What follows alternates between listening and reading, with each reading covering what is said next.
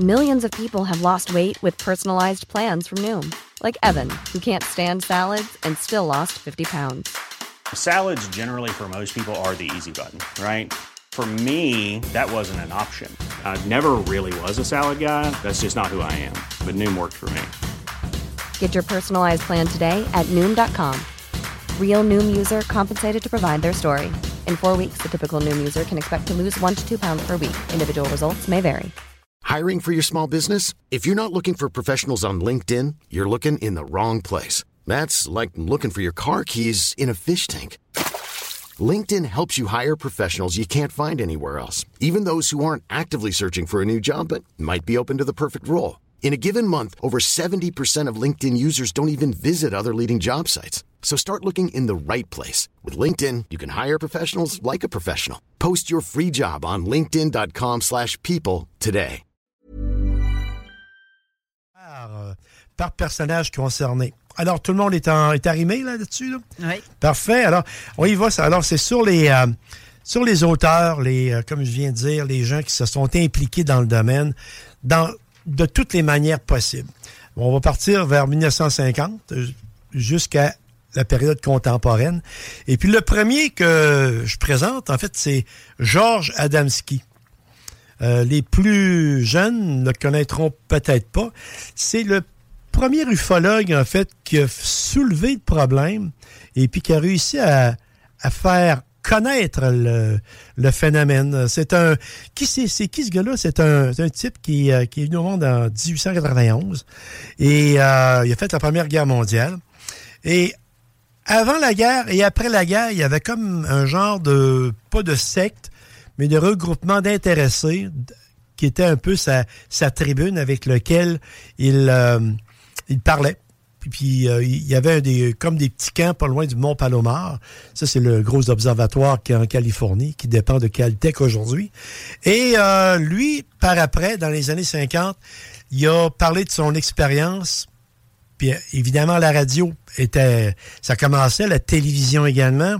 Et puis ça a pointé. Alors lui, il parlait de son expérience qu'il avait rencontré effectivement des extraterrestres. Et ceux-ci venaient de Vénus, des Vénusiens. Oui. Puis à cette époque-là, justement, c'est pas c'est pas quelque chose qu'on entendait, là. Non, du tout. C'est pas comme aujourd'hui, euh, il y a tellement de monde qui se disent qu'il y a ah, ouais, ouais, des Vénusiens, des, euh, des, des- tout ce que tu voudras, là. Lui, Pléiadiens, puis tout. Mais là, c'est mes Vénusiens. Lui, il arrivait avec ça. Puis euh, dans son expérience de contact, il dit avoir monté à bord d'un ovni et avoir été dans, en- dans l'espace, on veut dire, avec euh, ces gens-là. Qui étaient-ils, en fait, selon lui? C'était euh, des grands blonds. Un peu plus grands que 6 pieds, 6 pieds 4 à peu près, des grands, des grands blonds avec des cheveux longs. Alors, euh, on les retrouvera plus tard en ufologie, là, dans les différentes descriptions. Mais à l'époque, évidemment, il a cassé la glace. Euh, ça a été très, très mal reçu, discuté. Euh, les postes de radio, si on peut dire, le bâchaient, comme on peut dire.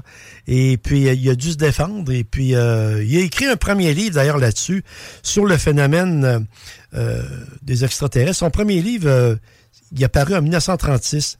Le royaume du ciel sur terre. Et puis, voyez-vous, c'était un des premiers livres que, que, que, qui a paru sur le sujet.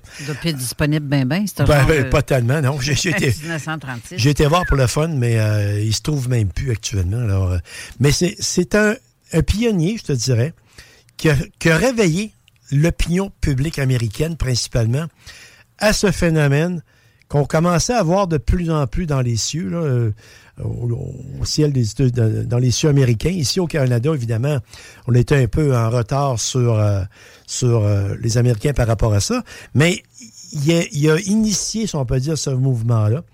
Et il est devenu très, très connu. C'est un des premiers ufologues. Moi, j'écoutais une émission dans le temps, euh, dans les années 60, qui s'appelait Atomes et Galaxies, avec Raymond Charette. Et puis, on avait parlé de, justement de, George Adamski. Euh, il est décédé en 1965 et euh, il a été euh, enterré au cimetière d'Arlington. Arlington, ça c'est le cimetière de tous les militaires américains. Alors, euh, euh, vous pouvez aller voir même sur Internet, là, juste cliquer euh, euh, cimetière Arlington, George Adamski, vous allez voir sa stèle. Et puis, euh, comme je l'ai dit, c'est lui qui a cassé vraiment la glace aux États-Unis comme premier, je dirais ufologue, mais c'était vraiment pas le mot à, l'époque. C'était le premier personnage que, qui a fait connaître le phénomène. Puis après ça, bien évidemment, la roue s'est mise à tourner et il y en a eu d'autres. C'est correct, Steve, je te vois. Oui, oui, oui, non, je, suis en train de regarder si les gens ont des questions, tout ça. Je, te voyais en stand-by, c'est pour ça, là, tu sais. Non, non, je un, un peu comme un chat qui est sur, le bord de sauter sur un oiseau. c'est la, la fatigue aussi euh, accumulée. Euh, tu sais, il y, a des gens, euh, le live de, de, de, jeudi à Jeff Benoît, il y a des gens qui m'ont envoyé des messages en me disant que j'avais l'air fatigué. Mhm. Ah, j'étais tellement brûlé, je dormais au gaz. Ah oui, ça paraissait, t'avais les yeux de même. Oui, oui. Ah, stress de la nouvelle ah. job en plus, par rapport mais il faut que tu gères ça. Non, c'est, non, c'est pas, euh, c'est, pas stressant le job. Là. C'est pas. Ben, euh, la nouveauté que je dis. Oui. Euh, hey, on, avance tranquillement. Le deuxième, on se ramène au Québec. un type qui m'a, lui, ouvert la porte à être intéressé à ça, Henri Bordelot. Ben oui. D'accord? Et j'ai ici, pour ceux qui peuvent nous voir, son premier livre que j'ai acheté au montant de 1 dollar. hein? C'était dans mes budgets en 1970, 71, pardon. Et puis, c'est un livre qui est très bon. Je l'ai. Euh, j'espère. Et puis, euh, c'est un livre qui contient, en fait, son expérience. Et il parle également de quelques cas. Voyez-vous, ça, ça a cassé la glace, si on veut dire, de l'ufologie au Québec. Et puis, Bordelot, lui, euh, c'est un type également qui a fait un deuxième livre j'ai percé le mystère des secoupes volantes. Donc, ça, on peut le prendre avec un bémol, parce qu'il disait que les, euh, les extraterrestres venaient chercher du sel ici. Et puis son troisième livre, c'est J'ai chassé les pilotes de secoupes volantes. J'aime le terme parce que secoupes volantes, parce qu'on ne parlait même pas d'OVNI dans ce temps-là, c'était le terme qui avait accouché des années avec euh, Kenneth Arnold et euh, Keyhole, les chercheurs américains, ben, le, témoin et le chercheur américain, il avait, il avait accouché ce terme-là, secoupe volante, qui a été également retenu pour euh, des livres et également des films. Ben, ça ressemble à une assiette. C'est ça. Alors. Mais à thé, tu sais, comme tu mets ta, tasse dedans, c'est un petit peu bombé, donc. Oui. Tu, n'as eu une belle cet hiver à ta fête aussi. Hein? Oui. oui. Euh, également, là, étant le, pionnier, si on peut dire, il ne faut pas oublier qu'il y en avait d'autres qui commençaient à œuvrer dans ce temps-là, en 1966, mais euh, on va en parler un petit peu plus tard. Et puis, le, ayant été le premier, mais il y a eu Expo 67. Moi, j'y ai été, j'étais très jeune, j'avais 13 ans. Et puis, euh, quand ça a terminé, ça, ben, ils sont restés pris que l'île. Qu'est-ce qu'on fout avec ça? Il y avait des pavillons, des structures. Certains pays les ont ramenés, comme Cuba ou encore la Corée.